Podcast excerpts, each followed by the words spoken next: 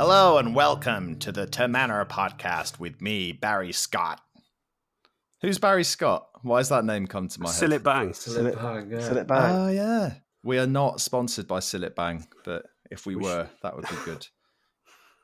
well, they maybe they owe us a tenner now for for the name drop, but we'll go from there. Right, who's on the pod today? Connor, you've been on a date this week. How was it? yeah, I went on a date yesterday. It was very good, but uh, I do have a little story to tell you about it, which will. Uh-huh. It's Oxford United related, so it's fine. That that would that would suggest that the date didn't go well. Oh no, no, it went no, it went well. But anyway, yesterday I was planning to meet this girl at half past three, right? So bad timing, really, isn't it? Like middle, like you know, half just over halfway through the first half. So I was waiting outside this coffee shop. She was a little bit late. I Had my earphones in, had Radio Oxford on, while I follow, and um, I see her walking down the street. So I was like, right, she's coming. I better take my earphones out. So as I take my earphones out, we concede and my face just drops. and the first thing she said to me was, Are you all right? You look a bit pissed off.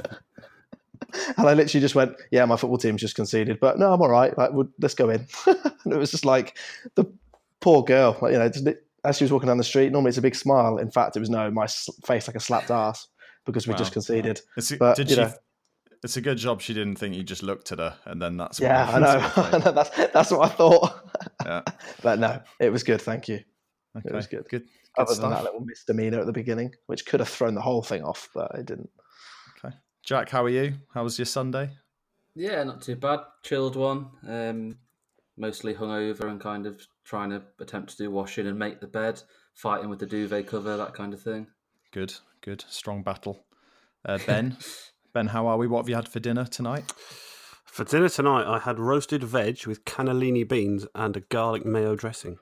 Wow, you you did that Oh, on purpose. Right. You knew that there was potential for me to ask this. I bet you've been doing that every week since you were last asked. sandwich You were- I literally since text sandwich. I text my missus five minutes ago going, What did we have for tea? I can't remember what it was. So, yes, pretty much just in case I can't live down the sandwiches, so I need to improve. Well, it sounded very impressive. It was just words to me, but um, Yeah. I bet you haven't actually- it, yeah, no chance, Ben. Ben's more of a sausage roll kind of guy. Greg's Greg's pasty. lad. yeah. Yeah. Uh. I haven't actually had dinner, guys. So I we we've got to get under an hour today, so I can run away and eat Yeah. food. Okay, let's, let's get on with it. That's that's the inspiration. Right, let's go on to the news.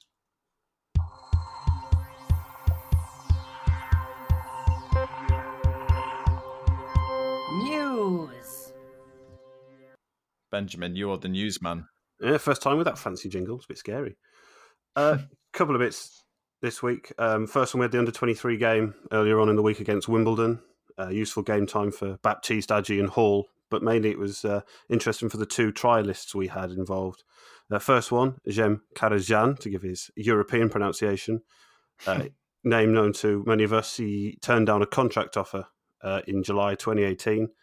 Uh, instead, decided to join Millwall uh, was only there for half a season and then ended up in Australia. So he's obviously come back for round two. Uh, the other was uh, Malik Dijksteel, another exotic sounding name. He's a, a young 18 year old uh, defender, actually. Um, he's come from the youth setup at Feyenoord. He's the younger brother of Anthony, who uh, is currently playing for Middlesbrough, signed there in the summer, but was previously at Charlton for three years, which uh, is obviously where KR came from. So I suspect that's probably where the, the link came from but it'd be interesting to see if we follow up on either of those two, even if it's just Yeah. two months short term for January. Dick Steele is a very masculine sounding name, isn't it? Yeah. Dick I was, was going to say, could could you pronounce that again, please, Ben? It was. I really enjoyed that. Yeah, Dick Steele. Yeah. Very good. Very good. Very good. Um, OxVox have uh, again followed up on the East Stand mural. That seems to have been going on for a while now, but it, it looks like it's coming to an end. The uh, process of deciding what the mural looks like. They've they've gone to the Kassam and they've done some some testing of how the different options look. So they've now put it back out to a final vote out of two options. Uh, if you listen to this on Monday, the day it comes out, you've got until the end of the day. If it's after Monday, uh, bad luck. but hopefully they said it should take two to three weeks to manufacture and put them up. So hopefully by middle of November, the East Stand will no longer be bare. Woo. yeah, where's the big cheer? Uh, finally, the uh, interesting story about John Mousinho this week and how uh, KR's been keen to get him involved as much as possible with the coaching setup. Um, all part of his big plan of of laying the foundations for the future. Uh, he said in an interview that he he knows he's not going to be here forever, and it's always good to leave a club with a, a solid base on which to proceed with when the manager's left. Um, he also said that uh, Mousinho did get a bit of stick from the lads for wearing a blue coach's kit at the Pompey game in the midweek last week, but uh, I'm sure he's I'm sure he's just giving it all back to them anyway. I wouldn't really want to mess with Moose. Yeah. I can relate to that. I used to work uh, at the M&S in the centre of Oxford in the food section, and me and all my mates joined as Christmas temps. And um, at one stage, we'd all been there, and it got towards kind of January, and a few of us stayed on. And then they asked if I wanted to be like the checkout person who, like, with the clipboard to like work out who needs to be on the tills when. And all the rest of my mates were still just, you know, squall- squallering around in the aisles. And then I just remember trying to tell them what to do, being like, Dave, can you go and check out four? And they'd be like, piss off. No. That's And, uh, such a I great just- analogy. it's very, yeah, it must be Yeah. kind of kind of similar because imagine when Moose is trying to get, I, I don't know, he seems to, he's very articulate, so I'm sure he can work his way around it. But, you know, Moose, if you need some support in getting through that, then I'm, I'm there for you, man. It's fine. I, I, I can imagine uh, Jamie Mackie giving him some stick for that big time. Like, for sure.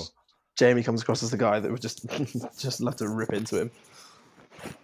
Right. Let's talk about winning.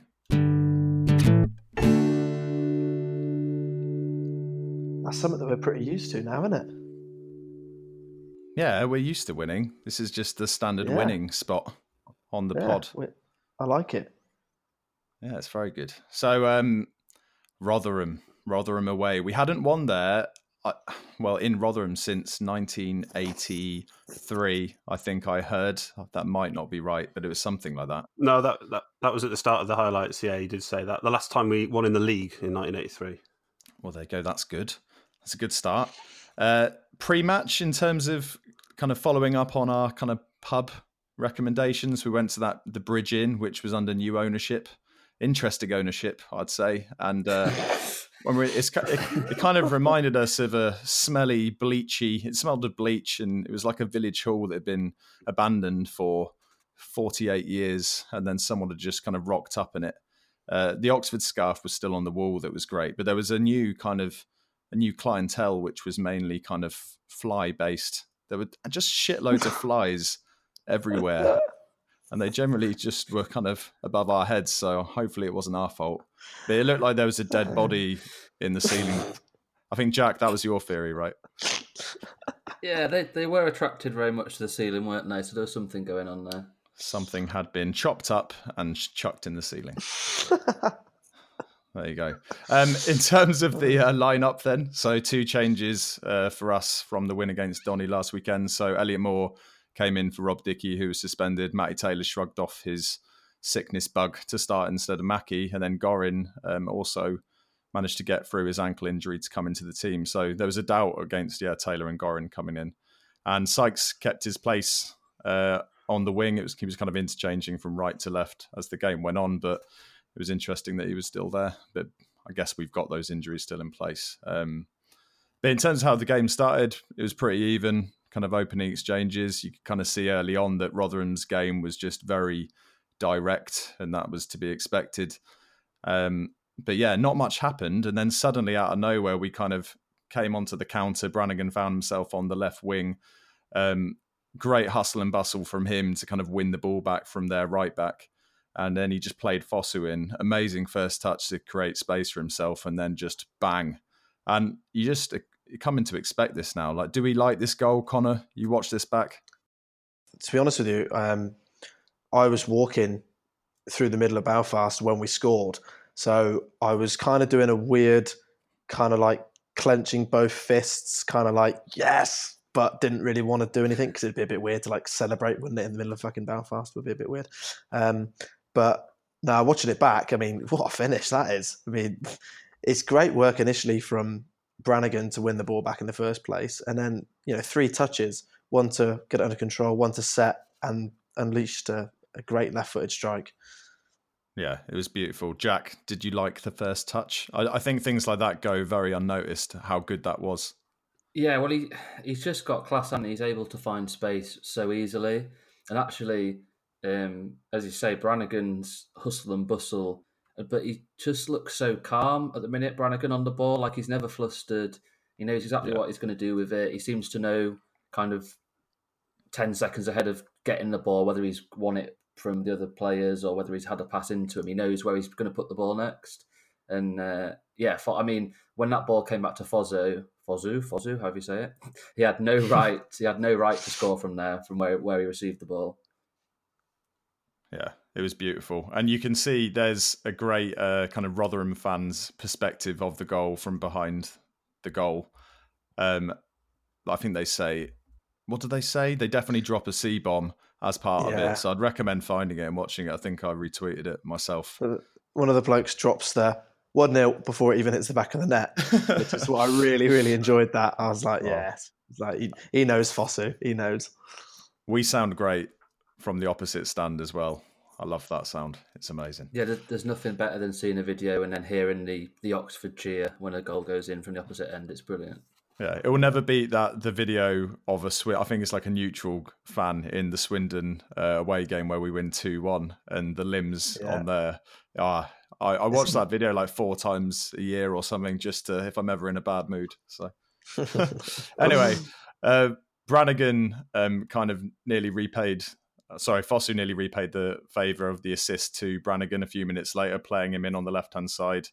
I think if he'd got it anywhere, kind of aimed a bit more to the near post, it probably would have gone in, went out for a corner. But another good chance. Uh, Rotherham then kind of flew down the other end.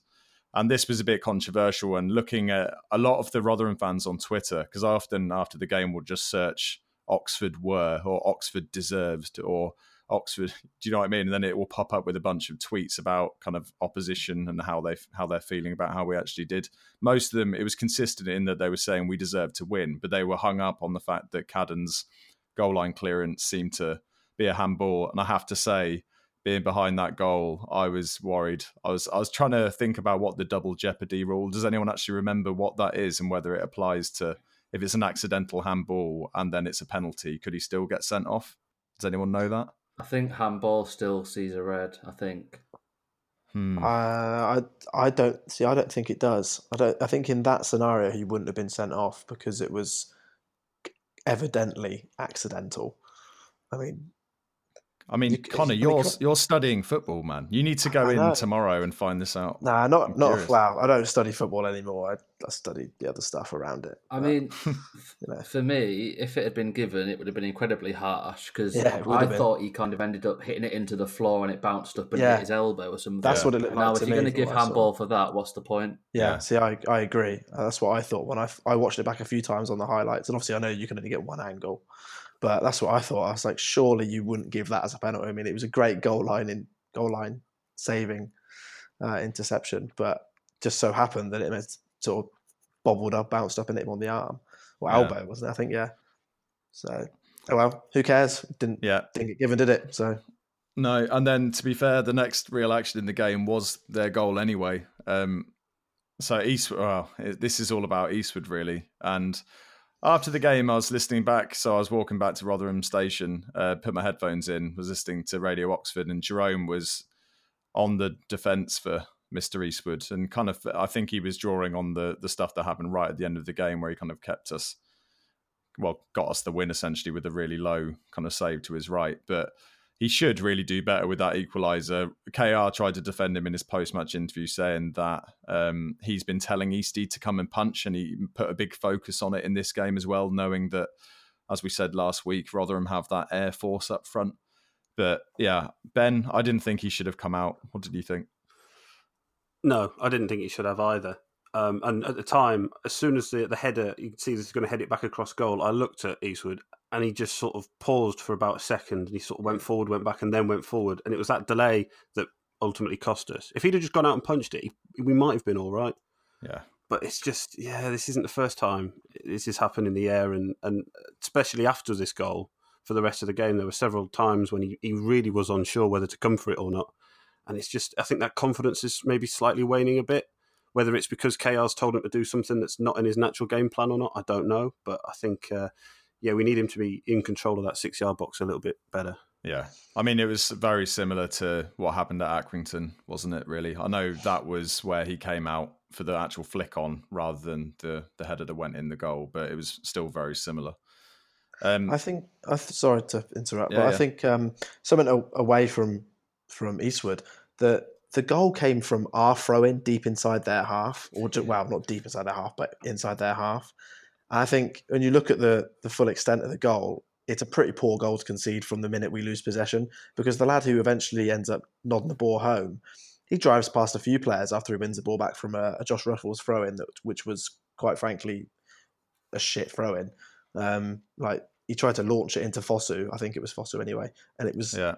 the throw in was just like he's, he's trying to play such a long throw in, and obviously it was intercepted, and then the lad drove forward, and he ended up scoring. So I think, well, I think from the, a, a Go on, Jack. Sorry, uh, the the the one the what really got me was it's their centre back who scored that goal.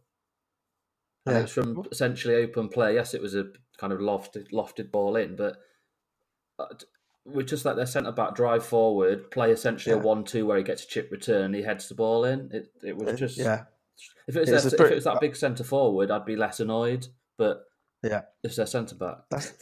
I think I think other than obviously the Eastwood situation, I think when they look back on that goal, there's going to be quite a few fingers being pointed at quite a few players. I think actually for that one, other than just Eastwood. So I'm kind that, of defending Eastwood a little bit. That was Jerome's point, I think, when he was talking about it. He was saying there was the multiple faults in the lead up to that, but you'll always focus. The, the pro, that's the thing about being a keeper, right? You're always going to focus on that yeah. if that's the final mistake yeah, that's exactly. made. That's the critical yeah. one. So. Yeah, it's just uh, the nature of being a keeper, isn't it? Yeah, so final chance in the first half fell to us. So Moose had a well, if you slow this down, it looks like a really clear chance. I think someone on our WhatsApp group took a picture of it um, from a Rotherham's fans' perspective, but unfortunately, the game isn't played in um, slow mo. So it came to Moose at like 100 miles an hour, and then he um, had he kind of just directed it over the bar. But yeah, that was it for the first half, and then um, ultimately it was a positive half for us. I think in summary, uh, we were in it. It was clear what Rotherham were there to do, and their goal kind of, you know, highlighted that ultimately. But as we went into the second half, we just pretty much dominated it throughout, which was incredible. Um, the goal, beautiful stuff. So again, great cross from Brannagan having uh, psyched out two defenders on the floor. Who added that in? I, I, didn't. I did remember seeing that, but it was the the actual yeah the the work rate from Ruffels and Gorrin to kind of quickly win the ball back like midway through the Rotherham half was just incredible. It was high press again, similar to what Bran- Brannagan did for the first goal. And yeah, yeah, a second assist from Brannagan that meant that Matty Taylor just couldn't really miss if he was going to get that on target. So brilliant. I wanted to add that I thought Josh Ruffels was really lucky to get away with that tackle he made to when when we won the ball back. I I, I, I thought ball. it was a, I thought it was a Stonewall free kick when I when I looked at it on the highlights. Anyway, it looked as though he caught the man before the ball. But anyway, obviously it doesn't matter, does it?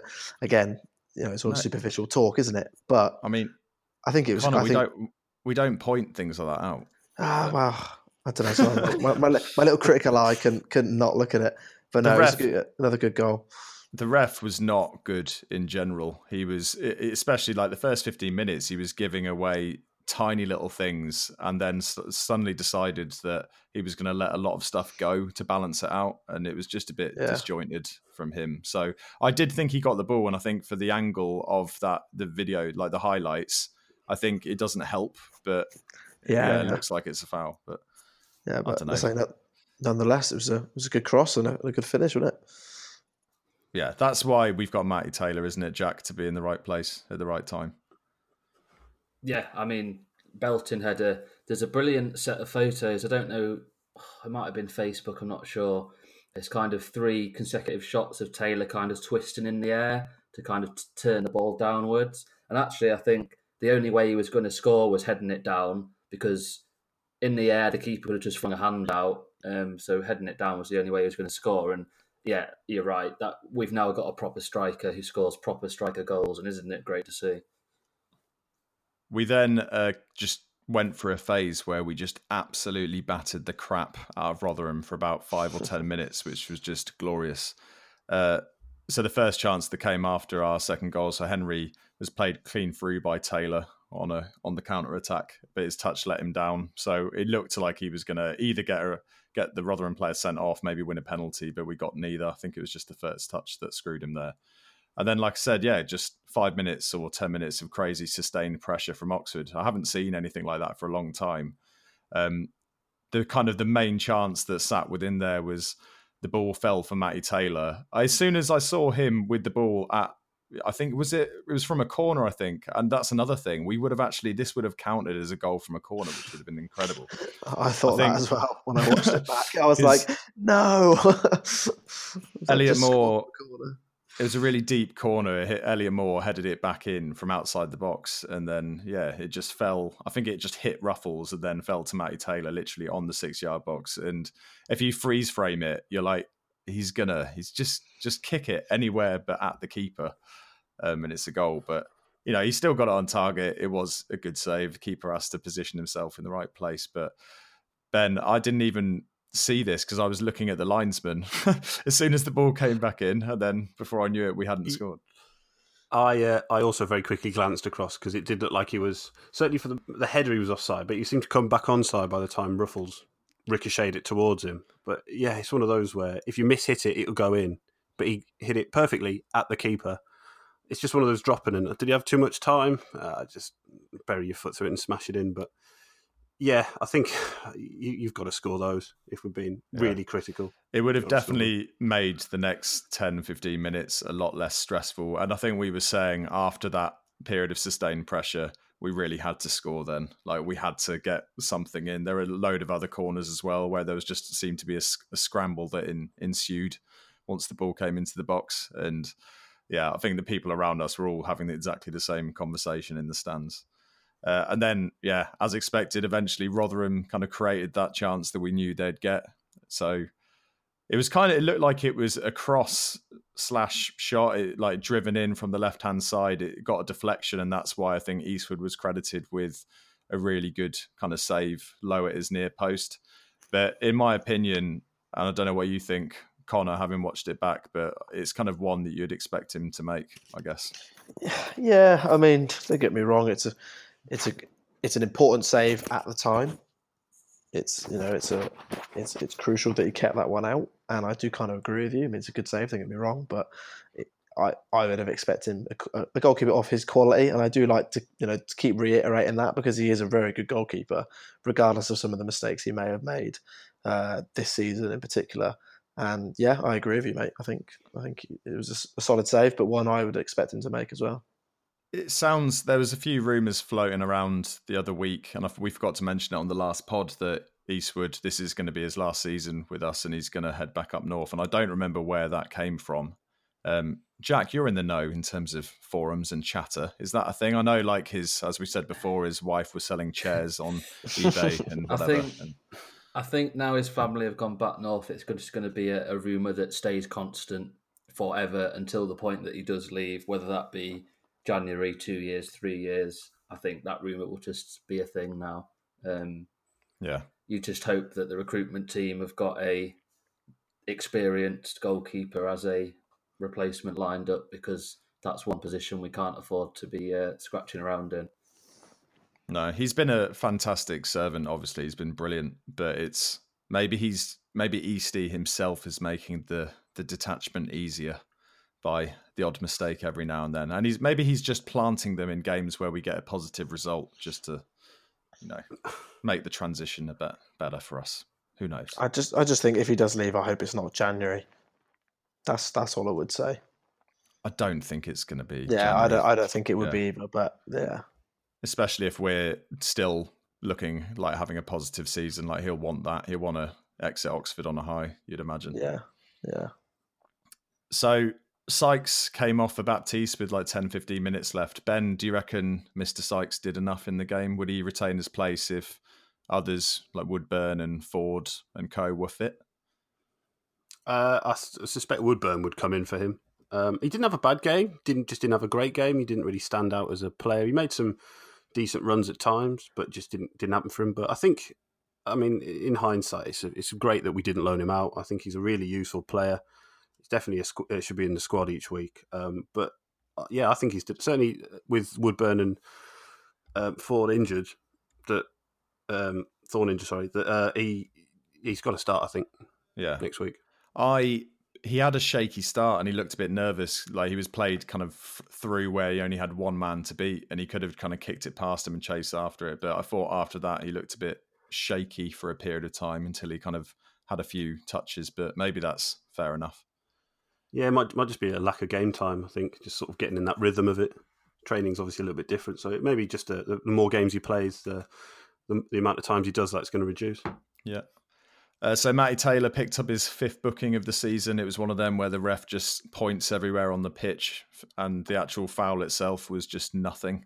Uh, you know, suggesting that he'd been kind of niggling at defenders. He was hard done by, in my my opinion, because he was getting absolutely battered from the Rotherham defence the whole way through the game, and he was often getting penalised when he was doing nothing wrong. And I, I'm not even, I don't even think I'm saying that in a bias kind of way. I don't know, Jack, if you noticed that as well. Yeah, it was um, one of those games where the ref decided he's going to be the player I book at some point. Um, I need to justify it by giving fouls every five minutes, and I'll book him kind of late in the game. Um, it's a bit like when we had Rob Duffy. He there'd be some refs that would let him go get away with everything, and some refs that would penalise everything. And yesterday with Taylor, the ref decided, yeah, I'm going to penalise him all the time for, as you say, very little in comparison yeah. to that it Smith they had up front who was shoving, pulling shirts, etc., etc. But he didn't get booked, didn't really get penalised at all. Yeah, maybe the ref is a Rochdale fan, and he doesn't want Taylor playing against them next week. Who knows? Well, if he is, he succeeded. Yeah. so at the final whistle, we all cheered. Everyone was very happy. KR was obviously looked delighted, passionately kind of embracing Moose and all the others. But Jack, you've kind of managed to summarise the reaction. Do you want to talk that through? Yeah, so I think he, he followed up his pre-match stuff about um, this is the kind of start of the season, if you like. So I think he split the season into three parts, into kind of August into mid-October, where it's all generally sunny and nice. Um, back end of October into kind of January, February, it's all the winter and the Tuesday nights away and it's freezing cold. And then the back end of the season is the kind of the business time. But he said, um, you know, Rotherham would be a test to see where we're at, and it's a massive step in the right direction. Um, he still says actually that he thinks we've got quite a way to go. We're not where we should be. Um, points out the fact that we could we could have scored more, should have scored more. Um, so yeah, he, he, was happy, and I thought it was really nice. Actually, he dedicated the win, um, obviously, to Womble, um, and just kudos to the Rotherham fans actually because they joined in with the the minutes applause on the sixty fifth yeah. minute, sixty sixth minute. Um, so that was really nice touch. Um, then yeah, I think Matty Taylor. Um, it was quite an interesting interview because he, he spoke a lot about everyone who's not involved. So the likes of Dan Agyei, who's not playing much, all the backroom staff. He says, you know, the, the amount of work that you see every day is incredible. Um, obviously himself, he's he's frustrated to be missing next week. Um, and then Gorrin, I liked his interview. He was very happy. Um, so he, I, he, I enjoyed know, it. The generic kind of, it's a hard place to come. We dealt very well with direct football. Um, we know we can play football, but we're now doing the dirty side of it. And then I think it's Chris Williams who's doing the the, the interview and says, "Oh, did you realise you've got a song now?" And he kind of started beaming a, bit, a big smile and said, "Oh yeah, I'm buzzing with that. Class to have a song. What a proud moment!" And I just thought, "Oh, you know, that's the highlight of his life. I think at the minute." Yeah. I don't know if he's aware of what the lyrics are. I know. I was going to say maybe he embraces the stereotypical or mild race, mild racism that comes with his chant. What is it? He drinks Estrella, eats paella, yeah. and he goes in two footed. so I, I liked the way in that interview though he has all the kind of colloquial colloquialisms. Is that a word? He's kind of got that kind of like informal lads, lads, lads approach. And for someone that is Spanish but has been in Australia and then gone to Scotland, I'm impressed that he's managed to kind of retain any kind of sensible accent whatsoever. So His ac- his accent's class as well, and it. I thought it was Yeah. brilliant. Like when he started beaming, it just got like even stronger. But it was class. I really, I really enjoyed that interview. Thought it was good. Um, yeah, well, sorry. Um, and Paul Warne, Rotherham's manager, just kind of um, he essentially repeated everything he predicted that might happen during his pre-match stuff, um, and it had happened. So he essentially said uh, we had a standout player in Fosu, um, and Rotherham had no one that could uh, you know match up with that. Um, he said about Fosu, sorry. Foss, sorry, he, Fosu was absolutely spent after about 65 minutes. He was absolutely gone, and he still he managed to kind of have a, a second wind through giving himself a bit of a break. But he put so much effort in leading up to that point that um, you could see. I'm surprised he wasn't taken off or like Hall Hall brought on or whatever. We were talking about that. And then I think, yeah, Warne just uh, goes on the list of opposition managers who are saying that we're a really good side. Um, so that's quite nice to hear. Although um, he, he's going to come back to haunt us at some stage, you would think. But it's always nice to hear the opposition giving us credit because uh, we haven't seen that very much um, these, you know, recent seasons. What's that now? Connor, you were saying no defeats in seven. Yeah, is it seven? I think so. I think you were right. Yeah, I, I recall seeing that and hearing that on the radio and on Twitter as well. So yeah, I mean, it doesn't. You know, we can't. We don't have nothing to complain about, which is great. It's brilliant. No. And uh, Jack's put a note on here about entertaining vlogs. Is it vlogs or vlogs? Oh, I'm not no down idea. with the It's kids. it's it's, it's vlog. It's vlogs, lads. It's vlogs. vlogs. Anyone who says vlog Thanks, Connor. basically does. You know, they're in the 20th Vlogs. century. So yeah. Okay, fine. Thanks. I mean, Uh, so there's some entertaining vlogs from the home ends. Yeah, there's a few good uh, kind of video clips, and you can watch our goals from various different angles. And one of them, especially, is kind of on the side of the pitch, and then he quickly pans when the ball goes in. Uh, especially for Fosu's goal over to our fans, and you get to see all the limbs, and that's what you want to see. I don't know if anyone saw the. Sorry, talk about limbs. I don't know if anyone saw all the criticism that the Reading fans were getting because of their 96th minute winner and their lack of limbs. And they were just defending. they were just defending themselves by saying it was the family stand, but it was just hilarious how literally no one moved when they scored their winner on the 96th minute. well, it's because they're all plastic and they're just stuck to the plastic seats. I'm glad you are said it, not me. I'm pretty sure they won't listen to this podcast. Nah. I'm fine with saying that. yeah. God, we haven't played them in so many years, and the the only game I remember is at the Manor. We beat them three 0 at home, and their fans came crashing through the kind of blue metal fencing. I don't know how they got through it midway through the game, and just the game had to stop. And I was just like, God. And I was a little. I remember being. I was a kid in the Beach Road end, just going, "Who are these Muppets?" And I've never, never forgiven them since. anyway, uh, in ter- in some in terms of like summary views from the group, so seven unbeaten. Ben, how you feeling going into the Rochdale game next week? I know we're going to preview it in a second anyway, but fantastic. This is uh, it's great that we've we've turned it around, and ever since that Bolton game we went to, where we thought we were absolutely dire, we've been brilliant. So long may that continue. good. Anything to add, Connor? Uh, no, not really. I'm, I echo everything Ben says. Good. Yeah. Good. Jack, any final thoughts on the game or anything we missed? I don't think so. It's just it's great to see us being able to produce very different performances. Um, it's not very often we've gone kind of up north, if you like, and ground out a result and looked quite comfortable in doing it as well. So long may that continue. Indeed. Right, let's look at what happened across League One this weekend.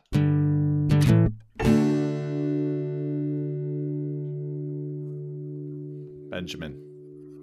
You've just uh, picking out a couple of, of standout results. The first one was from uh, was it today? I think it was today. The uh, Accrington Ipswich game where they uh, beat them two 0 So Did they? that's Ipswich's first league defeat of the Yeah. season. Yeah, they did. I didn't even know that was a game. That's amazing. Yeah, it was it was on it was on TV. I watched it this afternoon. It was a it was a really good game. Wow. Yeah, it was good. Can I can I can I just add something on that very quickly? Sorry, um, Ipswich fans. Uh, they they had a banner um, dedicated to, to Billy Kee. Basically, it was a banner and it said, "Billy Kee, you're not alone." Obviously, we know that Billy Kee is battling with uh, depression and anxiety uh, at the moment, and I think that is a great gesture from the Ipswich fans. I think they deserve a lot of credit for that. So I just wanted to put that out there. Yeah, that's cool. Yeah, that's, uh, yeah, absolutely echo. That's a good thing they've done there. Um, so uh, yeah, so maybe the point at Accrington isn't actually so bad if they uh, spring a few more home results like that in the next coming weeks and months. Another another result which stood out was uh, Wimbledon getting a home victory against Portsmouth. Uh, Wimbledon still struggling at the bottom half, bottom end of the table, and Pompey's season still hasn't really got going. They've uh, That's two in a row for Wimbledon, though, isn't it? I think they won four one at Southend. It's three in a row now for them. Yeah. Three. Wow. Yeah, all I've heard from my mate who's a Wimbledon fan is how fantastic they are, and I just sit there like, yeah, whatever, mate. Wow. Do you, do you have a mate that's a Wimbledon fan, Connor? You've never mentioned it. yeah, uh, I need to stop mention. I need to stop mentioning it because he's doing my nutting. So evidently, he's getting to me. You can tell. uh, lastly was uh, Wickham got a, a 1 0 victory against Sunderland. That was uh, Parkinson's first game in charge of the Mackems. Um, so Sunderland's form seems to be slipping again. They're dropping down the table. Hopefully, that will still be the case uh, in about 10 days' time in the League Cup. Uh, other results from teams we've played or will play uh, Donny got back to winning ways, 2 0 home win against Bristol Rovers. Uh, Rochdale, although they did go behind, ended up winning 3 1 away at Bolton. So we play them obviously next week. Uh, how the table looks, uh, even though they lost and Wycombe won, there's no change at the top two. Ipswich still have a game in hand. Uh, Peterborough, Fleetwood, ourselves, and Coventry make up the playoff places. At the other end, Bolton's still right down there in Southend. Despite their run of form, Wimbledon are still just in the relegation zone, but only a point off 20th and three points off Burton in 15th. But again, there's a big caveat of for the next 10 games or so until the league gets back to normality and the teams playing the same number of games. I think you can't look too close at the positions. Yeah, it's it's easy to get excited about where we are in the league, but yeah, we have played more games than everyone around us, really. Yeah. So I think there's a there's a round of fixtures Tuesday night that would have been our Bury game, so teams will catch up one on us then. Um, so we'll have to keep keep an eye out for what what happens on Tuesday. yeah, good stuff. Right, cheers, Ben. Let's uh, look forward and uh, preview Rochdale.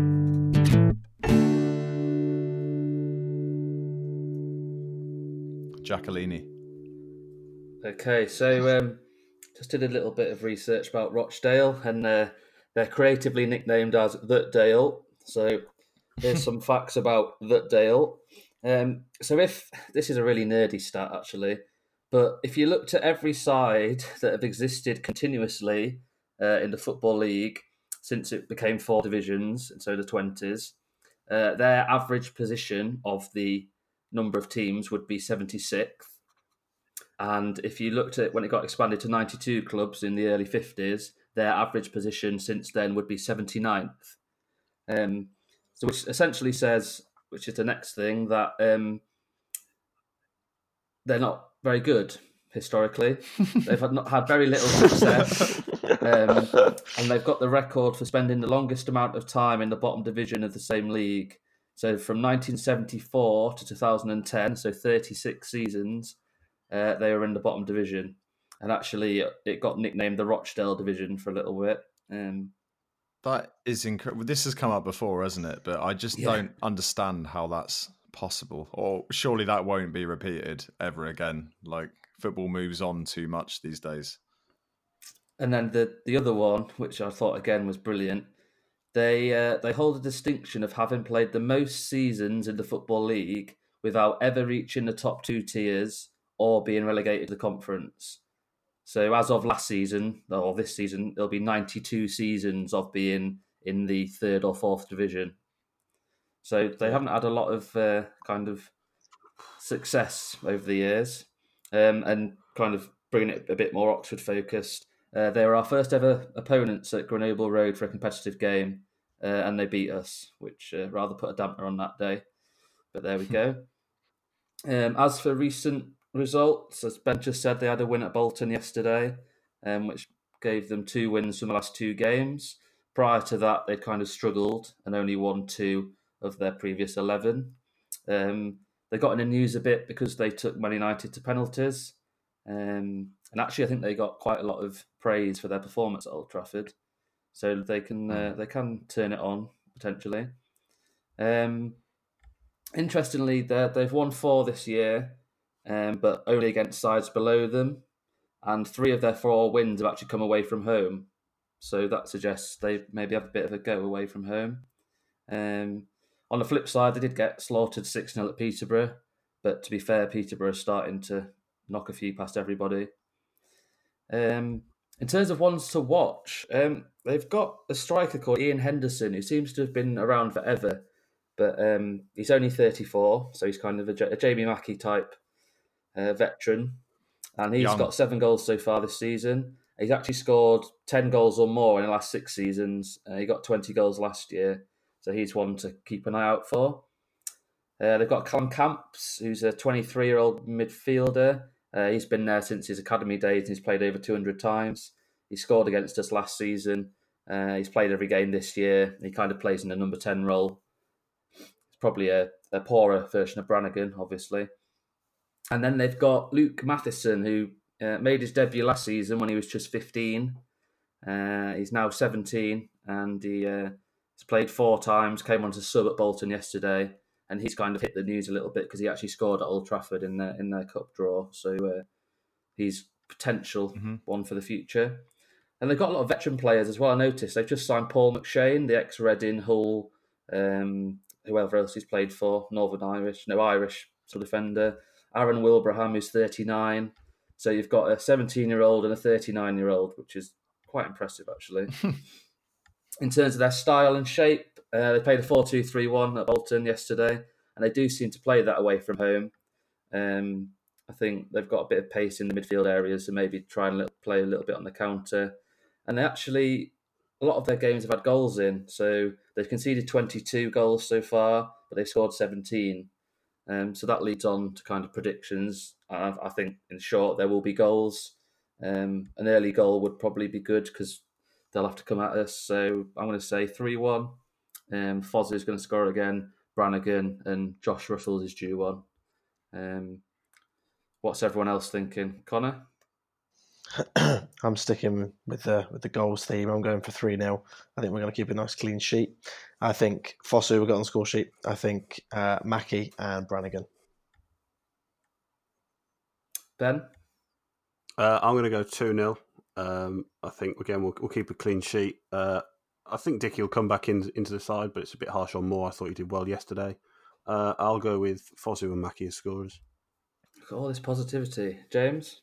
Yeah, I they seem to have a reputation. I'm not just I'm not sure if it's just because of one of the goals they scored against um, Southend. They got all the plaudits, but they're meant to be a side that like a lot of possession and seem to play with a bit of flair away from home. So, like you said, goals, goals, goals.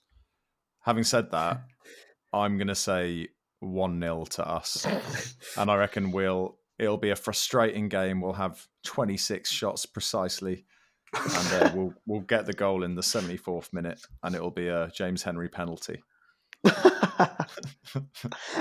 how many of these 26 shots? How many are we having on target? Because their, their goalkeepers have an four. absolute worldy. Only four. It's been it's going to be a tough day.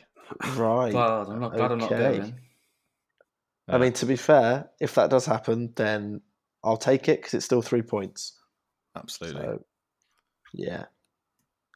All right. Well, let's move on to on this day, and then we'll crack on straight after that into the last pick in P11, which everyone loves.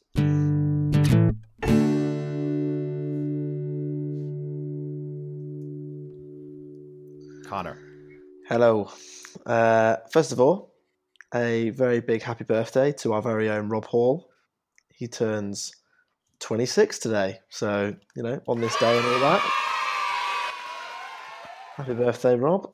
Um, but I've got i I've got two on this days today, and both of which are game related, and they both sort of stuck out because they are Yorkshire related, and obviously we have quite a few connections with Yorkshire contained within not just this group of people on the podcast, but also within the Yorkshire Yellows uh, supporters group.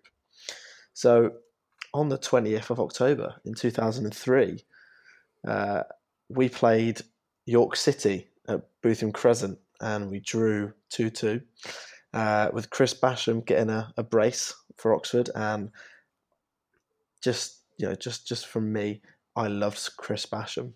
I don't know if anyone else absolutely loved Chris Basham, Is- but I loved him. Is that what this was all about? It was all about Chris. Yeah, really. You I just loved wanted him. to get that What- in. as a kid, I, I absolutely loved him. Um, the second one, also keeping with the Yorkshire theme, uh, on this day in 1984, we took down Sheffield United 5 1 in an, uh, in an old Division 2 fixture. And uh, I sort of picked this one out because uh, I'm going to Bramall Lane next month. And I'm sure many of you know that Bramall Lane is the oldest oldest football ground in the UK, and it was built in 19 uh, sorry 1855. And the first match was played there in 1862. So uh, a little bit of trivia stats for you there. Um, Nice. For other than the on this day, we move on to the last pick in PE 11.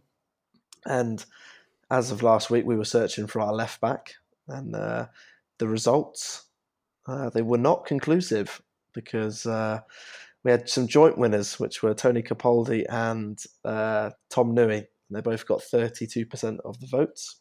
Wow. Uh, how many how many votes were there? Just out of interest. I Do we know? I don't. I don't know.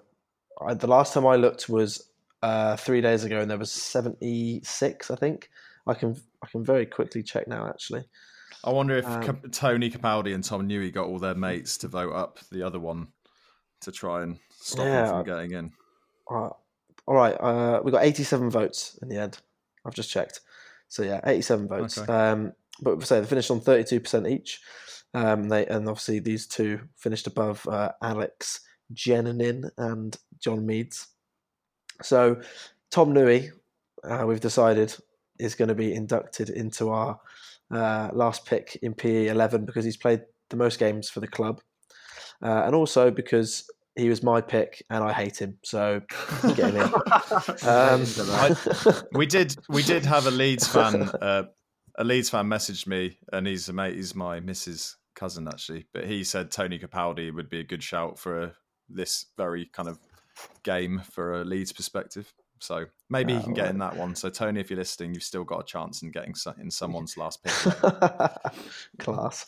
I think also it's worth mentioning that a few fans on, on Twitter brought up the fact of uh, Ashley Smith Brown, who we had on loan last year from, uh, no, sorry, was last year or the season before from uh, Man uh, Man City, and he was off. He was awful, and obviously he came with Buckley Ricketts, didn't he? And he was also crap. So he might be in in for a bit of a run in. I, I couldn't stand either of those two. In fact, it was Rotherham away that I distinctly remember where they both played, and they just were absolutely Yeah. horrendous. We ended up losing Yeah. that three one. So uh, as as we look at the lineup so far, so goalkeeper we got Mike Salmon. Right back we have the one and only Dwight Talendelli, Talendelli, however you pronounce his name. Tian Darley, Darley. Ian Darley. Uh, I'll absolutely stuff that one. And then left back, I could just about pronounce this one. We've got the one and only, and my favourite player of all time, Tom Newey. Um, so obviously, the next position that we require are well, two positions we require are two centre backs. So um, I think just we're going to throw a few names out there, and I know Jack's going to go through some some other ones, but I want to quickly mention uh, Ben Futcher as one, and also Aaron Martin, which oh, I just no, I, I again he's another one that I I didn't get on with Aaron Martin. He, he he was another one. Did we sign him from Coventry? Jack, you'll remember that. Yes, no, we was, did, yeah, yeah. we did, Yeah. yeah, And- it was. But when we signed him, it looked really, really promising. And again, he had a lot of potential, but yeah, injuries and stuff. And then when he came in, he just looked shell shocked. But yeah, He had a great habit of falling over as well. yeah. Jack, what I about right? the other ones? I'm sorry, am I right in saying Aaron Martin also had a man bun, didn't he? No. I swear he did, didn't he? At one point, Is this in your dreams alongside Maybe. Tom, Tom maybe, Newey? maybe it's well. Tom Newey definitely didn't have a man bun, did he? He had, he was, he was. All right, all Proper right, slaphead, all wasn't right. Uh, Jack, personal other now. players? I mean, there's a long list. We've had quite a lot of very poor centre backs over the years. So a few I just quickly rustled up. Leo Roget and Dave Woozley, who actually played together in the set four. Um, so kudos to them for being utterly crap together. Um, a few from kind of the, the late days at the Manor. There was Ian McGuckin, uh, Lee Jarman, who, oh, blimey. I mean, there's bad players and there's bad players, and they took the biscuit, really. Phil Bolland. And then we were discussing before we came on about Arthur oh, Gunore. Um, so I think once we put the poll on Twitter, there could be endless names that get in there. Um, I'm sure plenty of fans will have their own nightmares that they remember as well. So there's could be quite an interesting one. That yeah. We'll have to consolidate these down to four, I imagine, right? And the top two will make it into the centre back positions. I think is what we said. So good luck to all of them. I think Brian uh, was it Brian Wilsterman? Someone just shouted in the Oh, pub yeah. at us the other day, just before Rotherham. So maybe that's another one. I don't remember enough about how he performed to be honest, but yeah. Okay, let's move on to the quiz, and then we are done. We might get under ten, under an hour, guys, but we'll have to see.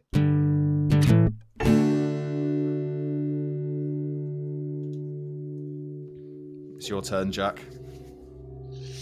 Okay, so gone to for the the ten snap questions. The the only theme is they're based on our first season back in the football league. So 2010-2011 season, they are all related to. Ooh. So uh, hopefully that's not too distant in the memories. Um, as usual, it's to just say your name and I'll come to you. And if you get it wrong, I'll I'll uh, let someone else have a go. So, question number one: In that season, how many different players made a league appearance? And this includes a five-minute sub appearance here and there. James. Is, are we guessing? Are we guessing a number Uh, of uh, players? seven Yeah, sorry, yeah, guess the number. If you get within two, I'll be kind. twenty. Uh, Okay, no, Connor, uh, 21, go on. 22, 22, 22. No, so let's see if Ben can nick it. Uh, I'm going to go with 30. It was uh. You get a point there. So it was 32 players we used that Oh, Wow. season, Wow. Go on, Ben. and the blimey were looking through the uh, the squad list. There was some horrors. Um, question two: Who scored more league goals that season, Asa Hall or Simon Heslop? Connor, Go on. Simon, uh, Heslop. No. James. Well, Fuck's I Um, I- who you're going to say, James. I don't think I deserve a point for this. Asa Hall. I would have said Asa Hall though, because he had a pro- he had a good season. Yeah, it was Asa Hall. Four goals to three. I just loved a bit Uh, Simon Heslop, that's all. Just Yeah. back to- Yeah. Here's a true or false one, so you'll have to be quick to get in. True or false, Ryan Clarke played every minute in every league game that season. Connor. True. It is. Yeah. For a, for a bit of a nerdy fact, who was the goalkeeper who sat on the bench all season? Oh. I don't remember. Uh, James Wayne Brown. No, no, it was the one and only Simon Eastwood. Oh wow. oh, wow. Yeah. Bloody. That, yeah. Fucking hell. Yes, there you go. Uh, question It's, four. it stumped us all. Question four. Of these random players to play some league appearances, who made the most? So the four players are Richie Baker, Jimmy Sangare, Simon Hackney, and Ryan Burge. So who played the most out of those four? James Go on. Ryan Burge. I remember. Ryan Burge. Uh, no. Connor. Go on. Richie Baker. No. Ben, Oh, fucking hell. feel it again. Come on, Ben. Uh, I'll go with option number two. Can't remember, can't remember the name. Oh no, that was Sangare. So no, it wasn't him either. It's uh, Simon Hackney, played 15 times apparently. Wasn't um, Ryan Burge was the one that was meant to be amazing, and then also Richie Baker turned out to be a complete arsehole, didn't he? Was he the Bury guy, or was that someone else? Yeah, Baker came from or went to Bury. Yeah. Yeah. And he was- then Ryan Burge is actually on a uh, this is really sad episode of Traffic Cops, uh, getting pulled for having no assurance and speeding on the M1. So there you go. Class. fantastic. Uh, okay, moving on. Question five: Uh, who scored our first league goal of that season? Tom Craddock, James Constable, or Jack Midson? Connor, Go on. Jack, Mi- Jack Midson. It was. Can I get that? That was in a 2 1 win over Bury. Uh, I question six. well. Six. We played Bristol Rovers in the first round of the League Cup that season, but what James. score did we. James? Six one. It was 6 1. Oh, Point for James. oh, the boy. Okay, I was at that. It was great. question seven. Uh, how many players did we have sent off away at Bradford in a 5 0 defeat? James, Go on. I was at that too, and God, both our centre backs got sent off too. They were. So, can a bonus point if you can name them? Uh, Cry- oh, Creighton Yeah, and Jake Wright. it was. So, there's the, you get the bonus as well. Oh, Flying ahead. knowledge over here, boys. Knowledge. Uh, question eight. Oh, yeah, I don't- yeah, I don't know why I did this one. What was our final league position, and were we closer to first or 24th based on number of points? So, come in with a league position, and then we'll go for the second. James, Go on, James. closer to the bottom. Yes, we were close to the bottom. Where did we finish? Twelve. We did, spot on. Oh. Google. He's got it up. I definitely. swear on my children's Uh, life, I, I, don't know. I'm only, I'm only joking. I'm just jealous of your knowledge. Okay. That was we a were guess. guessing skills. So with- yeah, that's it, we were guessing With a couple of questions left, we've got Ben on a point. Connor's got one, and James is sorry. Connor's got two, and James is piling ahead on. Are you sure four. Connor hasn't got more than that? I thought. uh, Anyway, maybe not. He's, he's shooting me out of it. There you go. Question nine. Tom Craddock uh, was our probably the star signing of that season, but where did we sign James him Connor. from? Luton. Oh, you. Yeah, James. Who- right with Luton. Who who who who got that? Me. James. Oh, go on. It's not Ben. Ben sat there wrapped up in lag. He can't get out. I'm just I'm just staring at the clock that's ticking down towards an hour while you two just general talking bollocks. So we're, we're on to the last one, so let's uh, see. come on, off. come on, come on. So, which company became shirt sponsor at the beginning of that season? James Go on, Connor. James. Riddle. Yes, it was. I was Nice. definitely I was definitely there before you on that one. The lag got me. I. You have to remember, I can edit this however I want, Connor. just just remove my Yeah, entire uh, soundscape for the last three minutes. Due to due to lag issues, uh, clearly James was the dominant uh, dominant party for that one. So well This done. is this is why he keeps winning all the quizzes because he's just got host connection. I don't think it's the host connection. Know, In fact, guys, this this should be encouragement for all of you to sort out your own internet and your laptops and all that stuff, and then you can you can compete. What can I say? It's just the guy sitting on the bloody golden throne over there with his with all his with his with his big with his big MacBook and all the rest of it. You know, yeah, right. In my ivory, ivory tower, ivory tower. chucking stuff Yeah. at you. Right, quick, wrap up because we're under an hour. Quick. Yeah, uh, fantastic. I can't believe it. 58 minutes, 34, 35. Okay. Uh, who what are we previewing next time? I don't even remember. Is it the West Ham game? I'm guessing. West Ham, Sunderland. And then S- Sunderland. oh, Sunderland. Sorry, sorry. I'm still back in the last round. So Sunderland and potentially Portsmouth if the game's not abandoned for international calls. Yeah, Pompey away.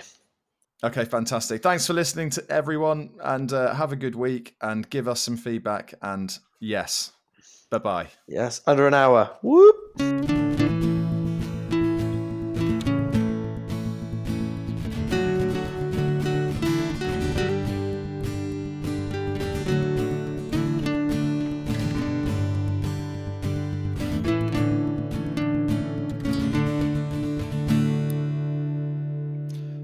Guys, we've got over 30 seconds before it hits an hour. Should we just?